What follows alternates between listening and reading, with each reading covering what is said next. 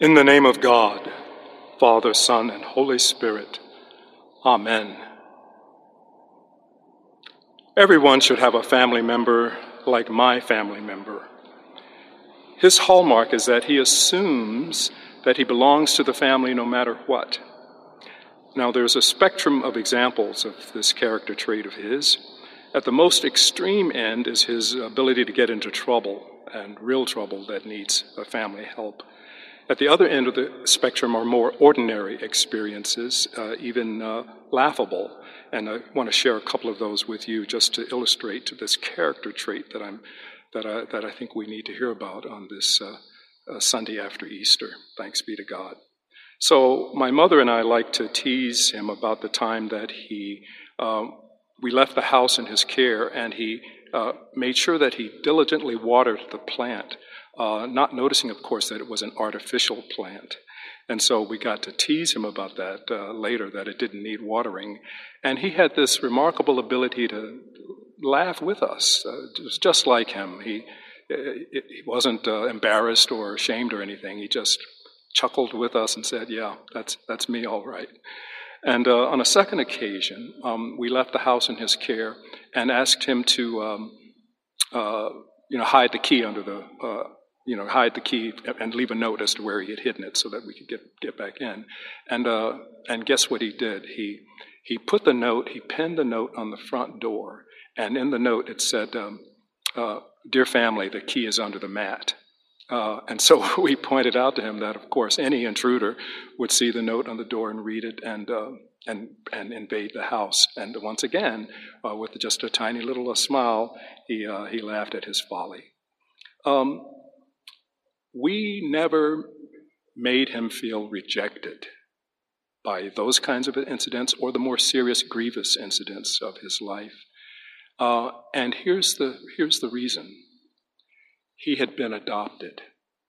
And the elder, my elders who adopted him made sure that the entire family uh, deliberately, intentionally made him feel welcome as if he were just like the rest of us. And it worked. Uh, and so, even even um, in more recent occasions where he's been in some significant trouble, um, we've still not rejected him from. He's not been ejected from the family uh, for his for his challenges. That's the hallmark that I hear us um, being called to for this this Easter observance. Uh, and let me tell you why. Let me tell you why. His kind, he has a kind of confidence and a surety that he belongs as one of us. And because there's a reciprocity where he assumes it and we affirm it. Um, and even in places where he might doubt it, we affirm it for him, even places where he, he gets so beleaguered in his life journey that he, he, can't, um, he can't recall it. We, we, we, we make overtures and interventions on his behalf. I would not call it codependent, I would call it unconditional love. And so our epistle reading for today makes a similar kind of point. My little children, we hear in the first John reading, my little children, the intimacy of a family, my little children, I'm writing these things to you so that you may not sin, but if anyone does sin, we have an advocate with the Father, uh, Jesus Christ, the righteous. And he is the atoning sacrifice for our sins, and not for ours only, but also for the sins of the whole world. Now, here's our challenge on this Sunday in which we hear a gospel about the so called doubting Thomas. I think we doubt that there's an advocate for the whole world, an advocate who is able, through our Lord Jesus Christ, to provide atonement for the failings, foibles, faults, grievous actions and behaviors, sins of the whole world. I think that's our equivalent. I would call it our spiritual equivalent of, of, of, of, the, of doubting the resurrection denying that there is an atonement sufficient to restore, re- reclaim, rehabilitate, reform, renew the whole world unconditionally. And, uh, and that's our challenge, I believe, in this, in this 50 days, these great 50 days of Easter, this Easter tide season, to, to focus on that resurrection reality. That there might be new life for us and for all people. What would it look like for us to stop denying that atonement power? Well, we get a little window of it in the gospel reading in which Jesus appears uh, among the disciples uh, with Thomas there and proves to Thomas that it's, it's his risen body. You know, Thomas, put your hand in my side, feel the wounds, know that it's me. Um, but before that, notice what he says. Um, he comes to them twice and says, Peace be with you. You know, these, these, these disciples who have their own issues of having betrayed him on the night that he was handed over. He offers them peace and restoration. He restores them as apostolic agents of his. And then he says, and then he breathes on them, gives them breath, the life of breath. Remember Genesis, the breath of the Spirit brooding over creation. He breathes on them and says, Receive the Holy Spirit, the new dispensation of the Spirit that breathed over creation and gave life to all living. A new dispensation where he breathes on them, but, what, what, what, but what's the focus of his breathing on them and giving them the authority and power of the Holy Spirit? He says, If you forgive the sins of any, they are forgiven them. If you retain the sins of any, they are retained. That's the apostolic authority. That's the discipleship power and role and status that they get restored to after their having betrayed him on the night that he was handed over. And that's the apostolic vocation delivered to us, passed on to us, into which we are inaugurated by our baptism uh, to become agents. Agents of what? Releasing people from their sins, retaining them if we will. If, but the calling is atonement, right?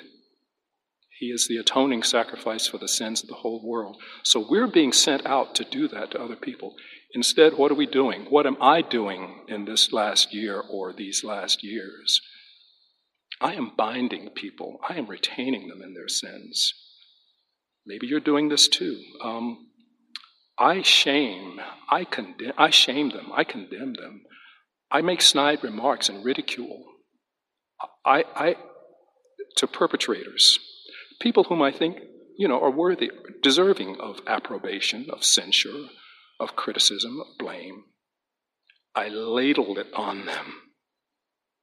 And they on me too, by the way. We're all equal opportunity accusers in this culture, this culture of accusation. And in that way, retaining the sins of people, binding them instead of loosing and releasing them. Now, if we're called to be agents of our Lord's resurrection life, newness of life, renewal, we've got to do exactly the opposite, right? But instead, we're in a state of denial, of doubt. We really doubt that the atonement is sufficient for those people, those perpetrators over there, those the worst ones. And of course, the Christian attitude is it's me, it's me, O Lord, standing in the need of prayer. I, the chief of sinners. That's the hallmark of our repentance, of our Lenten penitence. I crucified you. Paul is clear he was the traitor. The disciples are clear that they all betrayed him. We are clear that it's not just or those people over there, those perpetrators, but it's in my heart that the shift needs to be made. If we could tra- traverse that divide, how much could we, we be seeing new life in the world where people would experience us as adopting them, adopting them into the family in defiance of everything they do, or say or want to proclaim who they are, not like us Christians, not wanting to belong to us, fine. But instead, here's what we could be doing instead. Precisely where they're not capable of doing for themselves, atoning for themselves, either not willing or not able. We could be atoning for them proactively. On your behalf, I clean up that pollution. On your behalf, I take in those refugees and asylum seekers that you reject. On your behalf, I heal the wounded.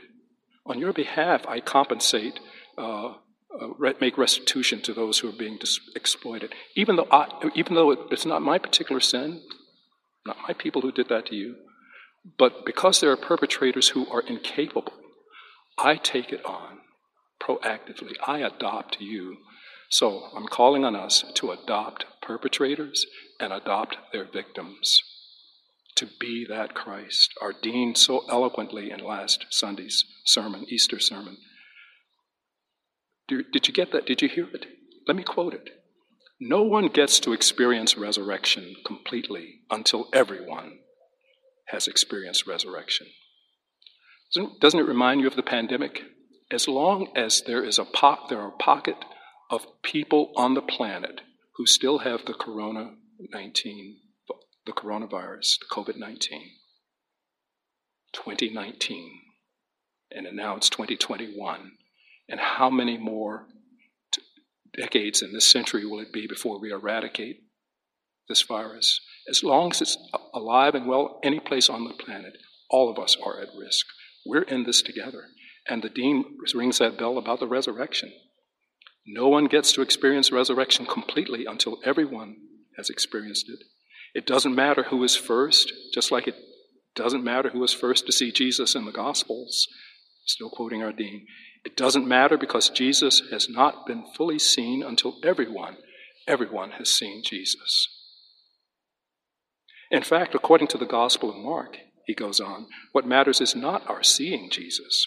What matters is our being Jesus, being Jesus to other people, being resurrection to other people giving people life and breath.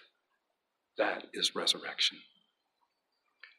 Well, finally, we have our psalm appointed for today, which is a beautiful um, evocation of this kind of unity. What if all mankind could be adopting, all humankind could be adopting all other humankind? And, uh, and invoking over them this Psalm 133, the classic psalm of kin- kindred unity and inclusivity. How very good and pleasant it is when kinfolk live together in unity. It is like the precious oil on the head, running down upon the beard, on the beard of Aaron, running down over the collar of his robes. It is like the dew of Hermon, which falls on the mountains of Zion. For there the Lord ordained the blessing life forevermore.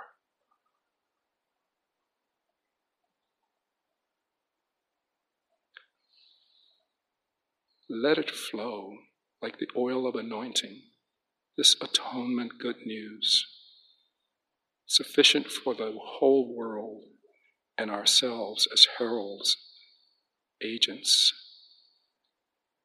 and incarnations of that good news.